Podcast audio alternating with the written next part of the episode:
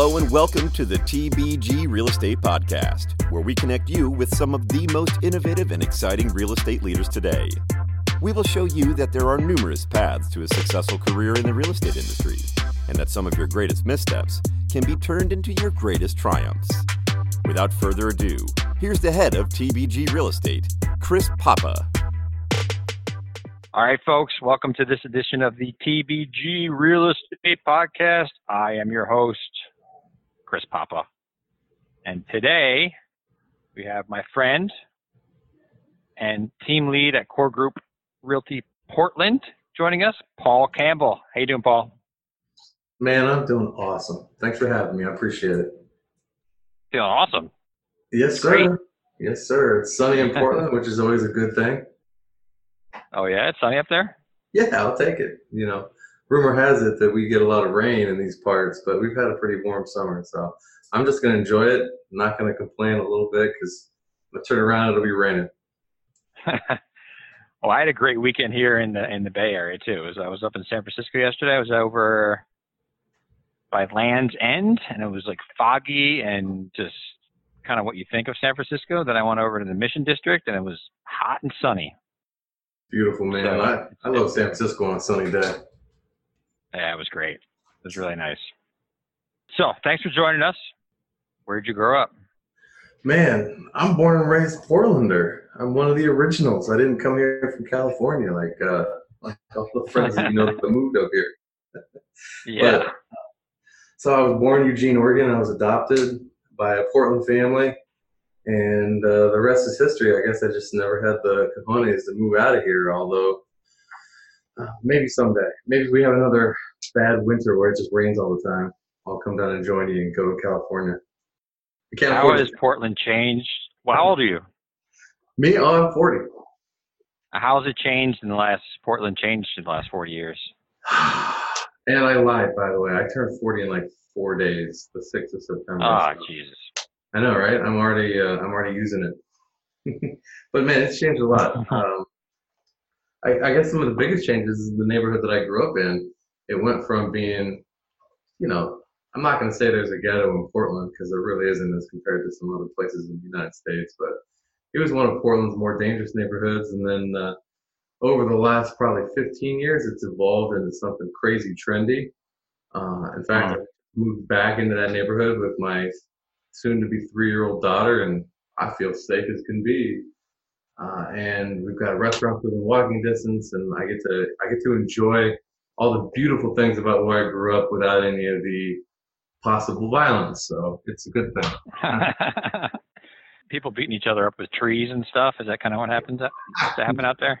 No, it would just be uh, logs where the gang activity was and all that. But uh, you know, we actually had gang activity in Portland back in the day, believe it or not. It's not just a bunch of timber joes and people running around smoking weed with hipster hats. It's it's a viable city, man. I swear. but uh, you grew you grew up pretty pretty blue collar. Yep, yeah. Um, and you were adopting. I mean, I'm, those are those are things I'm sure that kind of motivated you because you're. I mean, some of the people we've interviewed on this podcast have been from big funds or you know different things but i mean you're you're sort of in a different area of real estate in the fact that you you started up through the the brokerage industry right? Yeah you know it's kind of funny. I've done a lot of different things in real estate on a i guess you would say smaller scale but it, it equals to be a good life for me and the family. We started in mortgages 100 years ago believe it or not for the crash. And during the crash i was a short sale negotiator uh, and then got my real estate license and started building teams and we did a lot of foreclosure work for banks. Gosh and then kind of graduating into mostly focusing on, on personal and uh, working with a network of investors over the last few years and, and focusing on the investment side of real estate. I also run a team here that does the broker stuff the day-to-day buy and sell and they're doing really well. So uh, it all kind of pieces together over the years and turns into whatever it is i do now all day was your family in real estate? Like, how did you even get a, a notion that you wanted to be in real estate? That's a great question because I joke, and I'm not sure how much of a joke it is, but I, am pretty sure I tripped and fell ass backwards into real estate.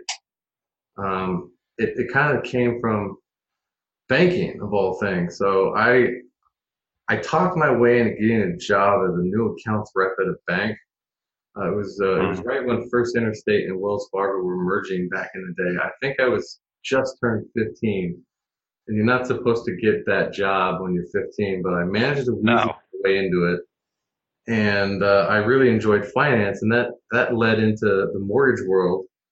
Um, and then, as we all know, that didn't work out so well for the economy back in 2007 or so No.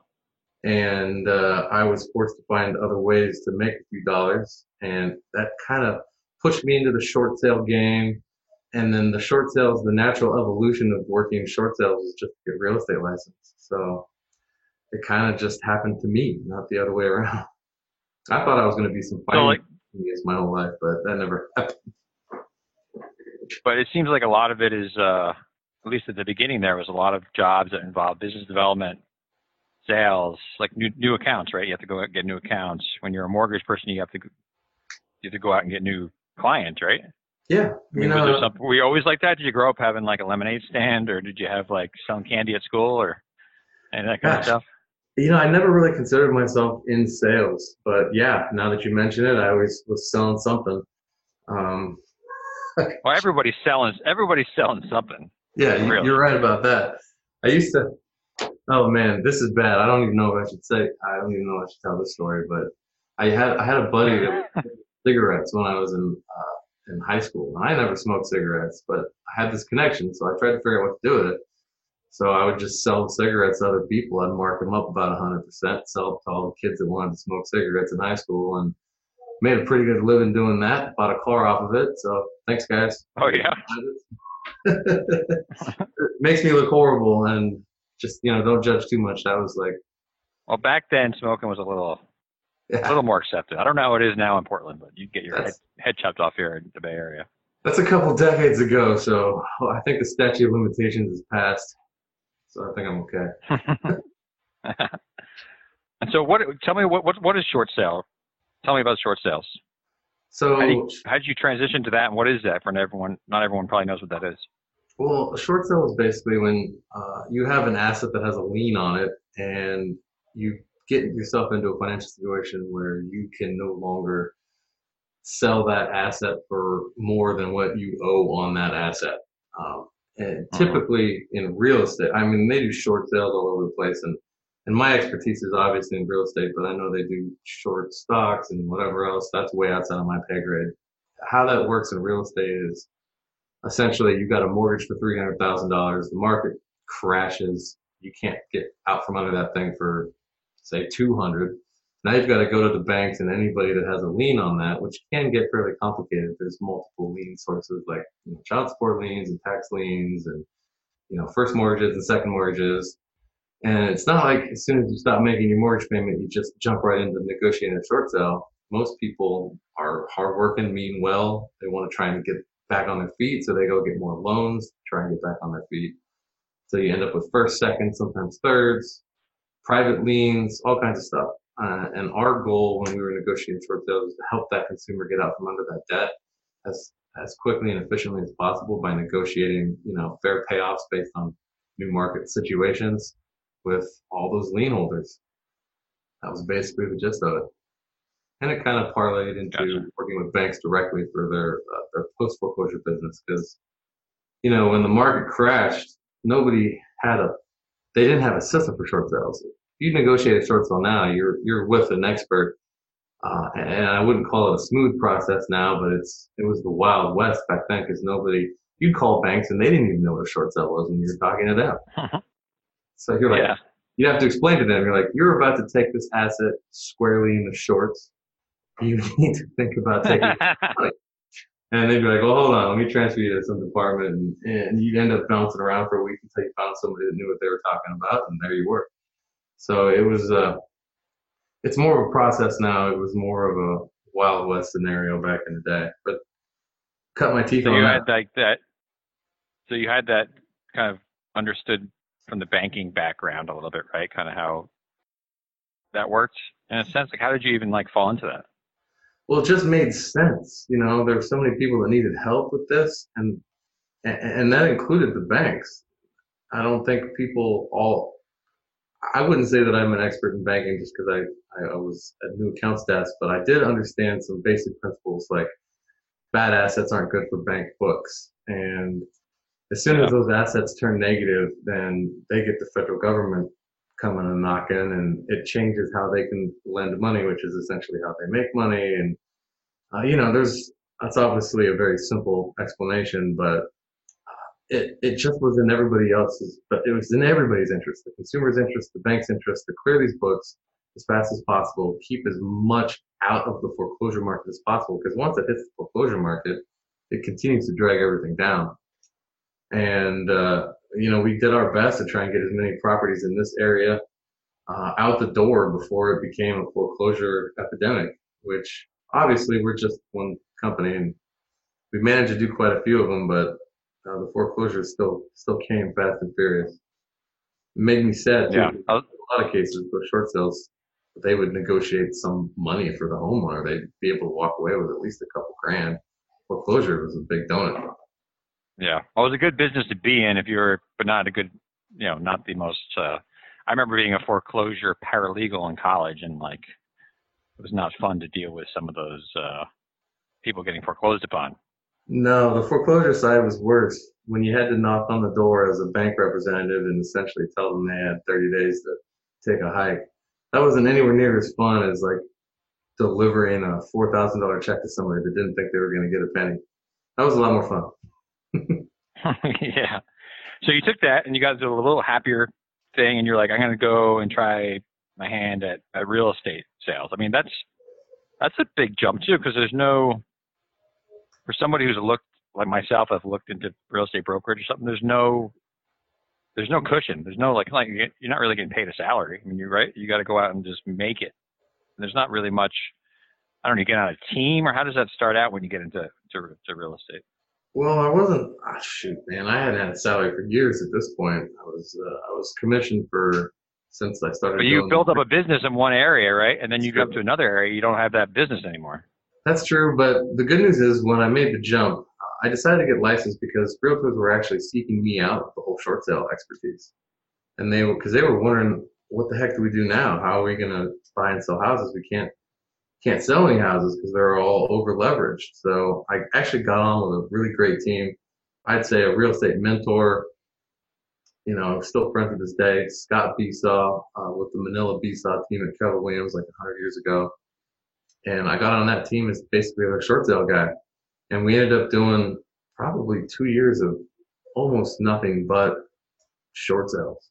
Uh, and eventually uh, ended up showing them how to do it, and, and you know the entire industry started catching up as they as they realized that that was the only way that real estate business was going to transact at the time. So um, it just seemed you, like a you natural, built out a niche.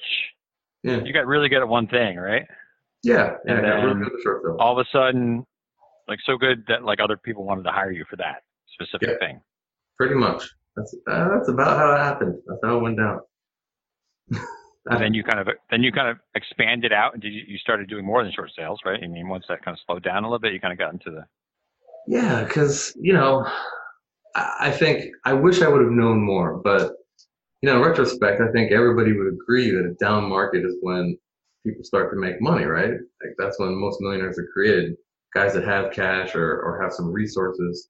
Market crashes, they start buying up houses. You know, once we started realizing that it wasn't the end of the world, their values were going to come up. Portland still had decent employment. You know, as we started crawling out of this hole, um, investors started seeking me out because I had access to the bank loan properties. I had access to short sale properties. And they're like, we want to buy these things and we'll provide you with just a ready to go cash client if you can facilitate some of these sales. And then, so we did that for a little Ah, while. okay. And I started thinking to myself, wait a minute, why don't I buy a couple of these? So you know, it just uh, it just kind of snowballed from from life experience, and then uh, and then now I pretty much focus on the real estate investment angle, and there's just so much to it. It constantly keeps me interested. and engaged. And there's so many different ways to invest in real estate. I, I doubt I even know half of them, and I've been doing it for years. Well, how did you go from being like a member on the team to being having a, your own team, like kind of supporting? It's like you have a team doing doing the, the real estate sales, and then that allows you to do your real estate investing, right? Yeah. How did exactly. you get to build your own team? What What about were you out there networking? Were you did you know something other people didn't know? You you know you're definitely better looking than everyone else, but like was anything else? now I know you're lying, but uh, no, man. It, it, like I said, I think it just kind of happened. Um, so my mentor that I mentioned, Scott Besaw, uh, his partner uh, decided to move to Bend, and he just approached me and was like, "Hey, you know, we've been doing this Keller Williams things for a while, and Keller Williams, I don't know how much you know about them, but they essentially teach you how to run your own business within Keller Williams." So we got to a point where we were like, "Well, why don't we just try and do this on our own?" It, it was it wasn't a shot on Keller Williams in any way, shape, or form. It was a great company, still is to this day. But uh, so me and Scott opened up Stellar Real Estate, and uh, we ran that for probably pretty close to 10 years. We had a pretty good run. And within Stellar Realty, I decided to grow a team uh, where we provided, we, we ran it a little bit more like a business where we provided leads and all the resources that agents needed and they paid fair split to the company. And that's just kind of how the team concept was uh, developed, at least by me. And uh, what do you think? Why do you think made you be like the team leader and not like? I mean, I'm sure there's other people you worked with at that time that just weren't that have never become team leaders? I don't know. I just really liked trying to stay in front of real estate trends. Uh, I think the reason why I became a team leader the first time around is because I identified a trend uh, with this uh, with Google AdWords and real estate lead gen. Real estate lead gen shifted over the last you know 12 years, and it became less uh, referral based, traditional marketing, newspaper ads, open houses, and started really jumping into you know new tech. And there was a particular company called Boomtown that was just epically good at it and changed the landscape of how real estate leads were pulled. And we were a first 50 Boomtown adopter, and now they're now they got everybody. And there's probably 15 different knockoff companies uh, that are doing similar things. Oh, and that all just popped up over probably the last eight years. So I guess the answer to that question is I just like to try and stay out in front and identify new trends, and that kind of turns into a team leader because I'm I'm sitting there with this program that's burning off all these leads. There's no way I can do anything with it. So they start handing them out. They start handing them out, and then you start uh, recruiting, then you start building, and then all of a sudden the team model is born. I wish I could take do more credit any, for that just kind well i mean there there's got to be something within you that was you know helping with that and you know find that innovation right a lot of people are just sitting there like waiting for things to be handed to them and for some reason you were like proactive and just were, were looking for something new i've always been really good at identifying opportunities um, you know sometimes some of my weaknesses will rear their ugly head after I've identified the opportunity, but as far as identifying go, I've always been really on point. And so now you're you're a core group. Tell me what's what. Tell me about your your business now. You know, it's very similar to what we were doing at Stellar. It just it, we'd run our course with my business partner Scott, and he wanted to focus more on traditional agents, and I wanted to focus more on a team. So we just went our separate ways amicably, as far as I know, and we uh, we I took my team over to kind of a a trendier real estate. I guess hopefully I've identified a trend again called EXP, um, and we're building a team through them. And the the reason why we did that is because they are offering some pretty non-traditional benefits like stock options and uh, a really good revenue share program and some pretty high-end technology uh, so just something else that I thought was going to kind of be the wave of the future as as traditional real estate agents keep bumping heads with tech companies and iBuyers and you know all that stuff that's disrupting the real estate industry. Uh, this stuck out to me as something that could provide uh, a value add that allowed real estate agents to continue doing business versus like a smaller company where none of those things were available. It's like uh, it's like traditional real estate meets technology. Well, tell me about your investing business. I mean, I I see you. I mean, you're all over the place, right? You're you're just in Boise. I, you go to all these different conferences. You're involved with masterminds. You're on different podcasts. I mean, tell me about your investing business and kind of how you get people to invest with you. You know, it's a little bit of both. Uh, some of the stuff we'll do ourselves, but a lot of the stuff I work with partners. I, gosh, that's another good question, man. I, I don't really think about it like that. That's I what I do it, here. you, you got my mind spinning, man. I, I just look at it in terms of relationships uh, versus like actively seeking out people to give me money. I don't think that I don't think that's the way that I would do it. It, it kind of goes back to what I was saying. Well, that's the best way to do it, right? Yeah, that's yeah. how you do it. You go in, yeah, but you you end up people like you and they you see what you're doing and they're like, oh, I'll give you some money. Yeah, you know, and I, I think I give so like your average hedge fund, for example, they uh, um, they'll take 80% of the profits and they'll pay a pref rate with like a 20% upside or something along those lines for investments. And that's not what I do. You know, I figure if you're taking the risk, then you should get the, if it's your money, you get the lion's share of the reward. So when I put people into real estate investments, um, there's a lot of upside for them and, and a little bit for me just so I, I keep motivated to do my job right. But I want them to get most of the money, which sometimes pisses my wife off. but uh-huh. you know, when I grow up, I'll do a fund. Now that we have some proof of concept, and, and we'll do a little bit more of a pref rate type of a thing. But uh, how I've built my investment. Where are you? Where are you investing? What What do you invest? Single family stuff. And where Where are you investing? You know, it just depends. I believe everything has a price. So right now we're primarily investing in my Portland market just because I'm very familiar with it. It's got good job growth right now um, in high paying jobs. So um, there's three different segments that I look at for job growth. There's jobs that pay over a certain amount, middle income jobs and low income jobs.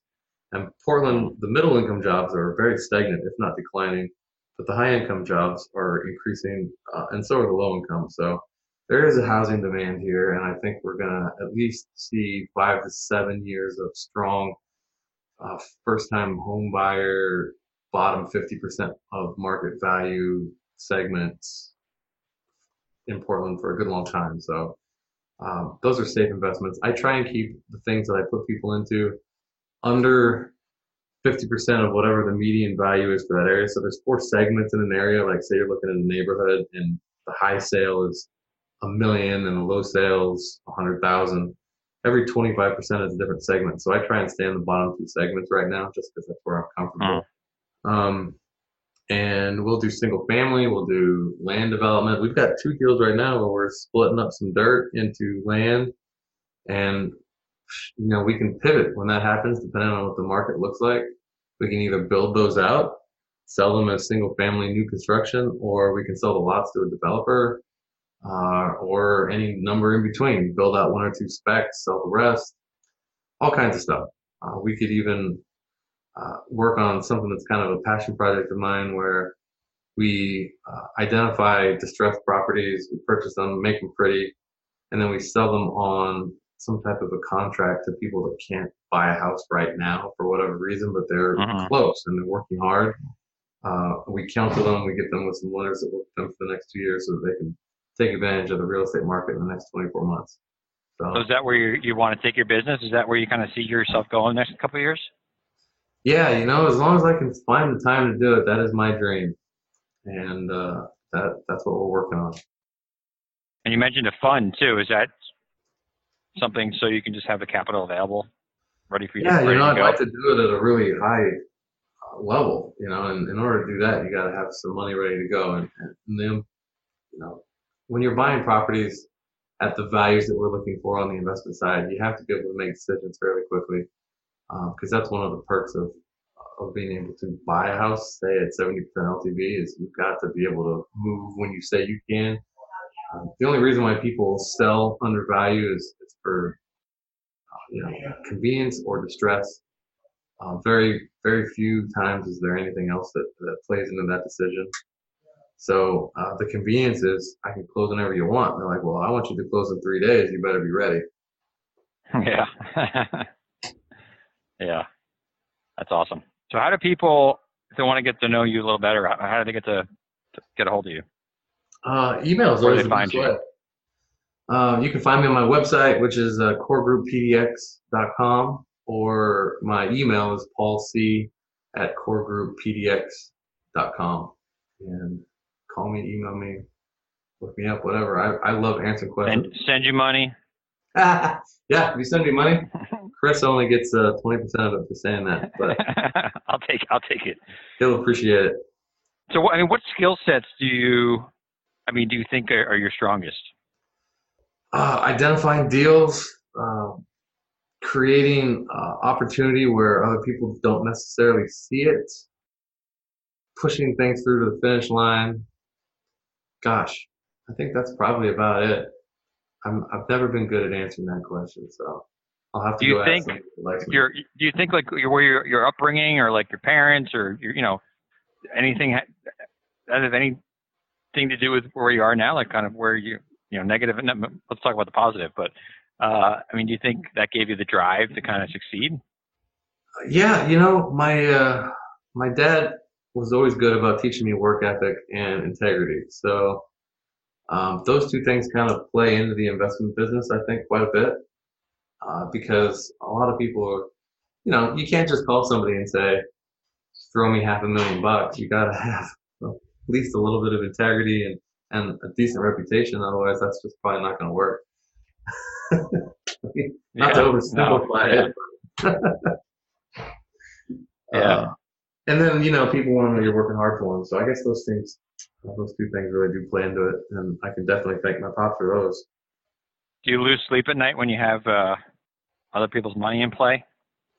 If it's not going well, I absolutely, you're damn right, I do. I do not like being responsible for um, losing anybody else's money, and it happened very, very infrequently. So, and I have to be careful how I say that. It's it's, it's not a fund. It's not me doing it. Somebody else made the decision Yeah. based on the data that I provided. So, SEC, leave me alone. I'm not doing anything illegal.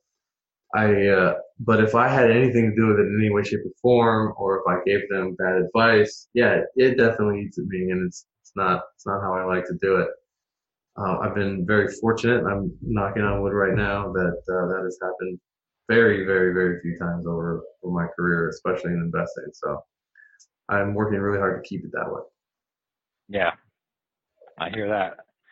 So now we've gotten to the portion of the show which I have no name for, but I ask you a bunch of questions. You need a sponsor for it. You need like uh, like HP to come sponsor you or something like that. I, I'm gonna. I'm trying to get a sponsor. There might be some coming on board. I'm just waiting. there you I have go. some potentials. Some potential. So when they come on board, we can rename it Perfect. after whatever they are, whoever they are. So, pot, any books do you recommend to someone? So pretend like you're, you know, people listening to this who are kind of are not where you are necessarily, but kind of want to get to where you are. Mhm. Um, what would you recommend to them as far as like any, as far as books you've that have changed your life or, or influenced you positively? Uh, well, the book I'm reading right now is is a real killer. It's called The Rise of Superman. I love it. Um, and it just talks about Oh, flow yeah? state in your brain and how that can kind of circumvent the 10,000 hour theory where, you know, in order for you to become expert level at something, you got to do something for 10,000 hours. Teaches you how flow state can potentially take some of that time off. Uh, and then you can like see some pretty incredible increases in your performance over a short period of time. It's one of my favorite books so far. Um, but I would say that the book that probably had the most impact on me recently uh, Mhm. was the David Goggins book that just came out, and I can't put my finger on the name, but it it really uh, resonated with me because um, can't hurt me. Can't hurt me. Can't Hurt Me? Oh, okay. Yep. Oh, oh, that's the guy, the um, the, the ex SEAL, correct? Yeah, the ex-SEAL guy. He did the uh, Living with a SEAL, but he wasn't named in that book. Yeah, yeah, yeah, That guy. Um, yeah, yeah. book, I read, I read the, I read the Living with a SEAL book. That was awesome. that yeah, that book got me through my first Ironman. But this bad boy here, uh, something about it, man, it just really resonated with me because he did so many things that most people just wouldn't do sheer based on sheer effort, like just just not taking no for an answer and, and just not letting his brain go down that rat hole that we all do. Uh, and all the things that he's accomplished, uh, and even the things that he like, this guy doesn't even mess up without impressive. Like all the stuff that he screwed up, that he still impressed me with his screw ups. So uh, it was it was a really moving book, and I'd highly recommend it to anyone. What's it called? You can't hurt me. Can't hurt me. That one and the Rise of Superman. Those are two of my faves at the moment. That's for sure. And now another question I ask is, what kind of keeps you centered? But maybe you already said that. I mean, is that doing Ironmans? Is that something that keeps you keep you focused and and and uh, kind of centered in life? Yeah, I'm in my off season right now. You can probably tell by this video, but uh, yeah, absolutely. Exercise centered. my my daughter and my wife keep me extremely centered. Uh, I joke a lot about my wife busting my chops all the time, but the truth is, I wouldn't have it any other way. You know, she keeps me very grounded, and, uh, and I love it. Um, gosh, what else? My daughter, man, having my daughter was a definite. I mean, that's a that's a mental screw job.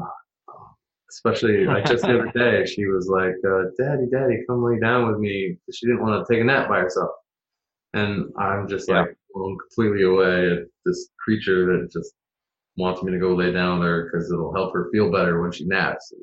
And I'm even more blown away at how fast I jumped my ass off the couch to go lay down with her and let her take a nap. I wasn't even tired. Yeah, Uh, yeah. just warms my soul every time she does something like that. And, you know, I know it's going to fly by. And before I know it, be a teenager and hate me. So yeah, yeah. Enjoy it while it lasts. 100%. Uh, how about you, are you do uh, you listen to any podcasts regularly?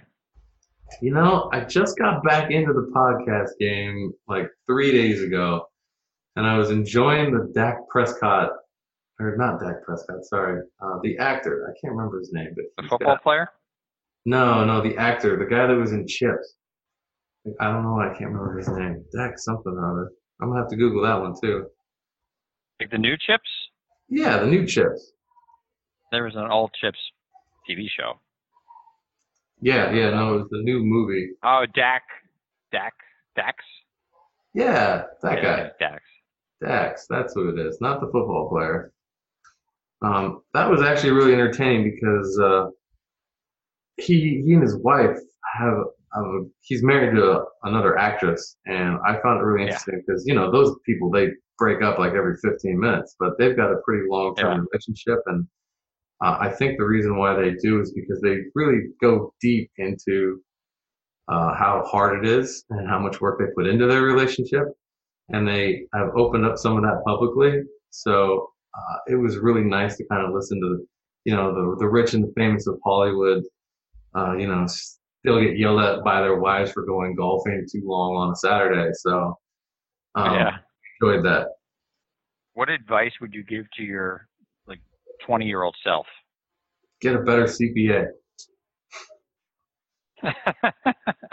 Get a better CPA. or get a CPA for that matter. Um, How about surround yourself with uh, people to help you, yes. opposed to Yes, there's no like we're I'm I'm a dropout kid that grew up not knowing any of this stuff. Nobody taught me any financial tricks. I still don't know any of them. I've probably paid millions and millions of dollars in, in money for fines and mistakes on taxes and various like how to set up corporations and all those things. Like if you don't know, don't think that you can do it yourself. Get some good people around you uh, because they're willing. They're more than willing to help. In fact, people Yeah. love to help somebody that really wants to help themselves. So if you're putting in the work and you just need somebody to point you in the right direction, there's guys like that all over the place. And as soon as that happened for me is when things really started to take off. yeah, they got you got to build your team, right? Like 100%. attorney, accountant, people you can bounce ideas off of and make sure that you're doing it correctly. Yep. And I learned that recently. I've I've learned that over the last couple of years as well. Super important. It is. it's huge, man. Like I can't even tell you how much money and time I've probably blown not knowing that. And uh, you know, if they don't call you back for two weeks, it's not the right guy. Get somebody. Yeah. And what about uh, mentors? You mentioned uh, what was the guy's name from Keller Williams? Scott Besaw. Yeah, he was my my my retail real estate mentor for sure. He taught me a ton. What about like I mean, is that something you continually look for, like people to kind of help guide you? Are you? I mean, I, you and I just belong to the same mat or what are they, mastermind group? I call do it a billionaire boys I mean, club. You, billionaire boys club. Do you? Do you? I mean, is that something that you've done for a while? I mean, have you always kind of been involved with different organizations to kind of you know maybe find more you know people more successful, quote unquote successful than you to kind of help bring you bring you up to their level? Million percent. I've I've made a life out of trying to be the dumbest guy in the room because uh, you just shut up and listen and you pick up so much. And you know, everyone it, it just gets harder and harder to find those rooms the more you learn, obviously. But like the group that we were talking about, that mastermind's fantastic. I'm constantly the dumbest guy in that room, and that's great. And if you're in a room where people are judging you or making you feel judged about being the dumbest guy in the room, then you're also probably not in the right room. But yeah. I, I would say masterminds and and your tribe or your your people, your team has been everything for me in my career. You know, I was doing okay before, but it expanded my mind, introduced me to some pretty amazing people, some of which invest. We invest together. Sometimes, uh, like I met I met a guy named Chris at a mastermind for viral marketing some years ago, and it ended up turning into me being an angel investor in a real estate technology platform called Firepoint. So it just comes it comes out of everywhere, man. Like if you put yourself in the right room, it just amazes me how many opportunities you'll get. Awesome. Now, what do you look for when you hire someone? That's it. Great question. I'm the worst at this, man. I just called you and asked you how to do that. that goes back to you know being in the right room, man. That's your bread and butter. I have no idea, man. It's all gut, but I know there's a science behind it. And, and to be honest, my gut's been wrong quite a few times when it comes to hiring people. I just, you know, the one lesson I have learned is nobody else is you. Whether that's a good thing or a bad thing, it depends on the task, but nobody else is you. So you know, you can't expect them to behave the way that you would behave in a situation or when you're given a task. You have to hire somebody that has complementary skill sets that allow you to be you and them to be them. So that's really all I got there. Everything else I plan on asking you. well, that's good enough, man. That was awesome. That was a great podcast. Thank you. Dude, it's always my pleasure. Uh, I love what you do, and uh, I love being a dumb guy in the room with you. So, um, I, oh, get out, get out of here. I'm happy to be the dumbest guy in that room, my friend, anytime. Oh, you're too you're too modest. There's yeah. definitely one other dumb, dumber person in that room. Not me, but someone else is dumber. we'll find somebody. We'll find somebody. We hope you enjoyed this episode of the TBG Real Estate Podcast. Please visit us online at tbg-realestate.com or on Instagram at tbg.realestate. Until next time, have a great week.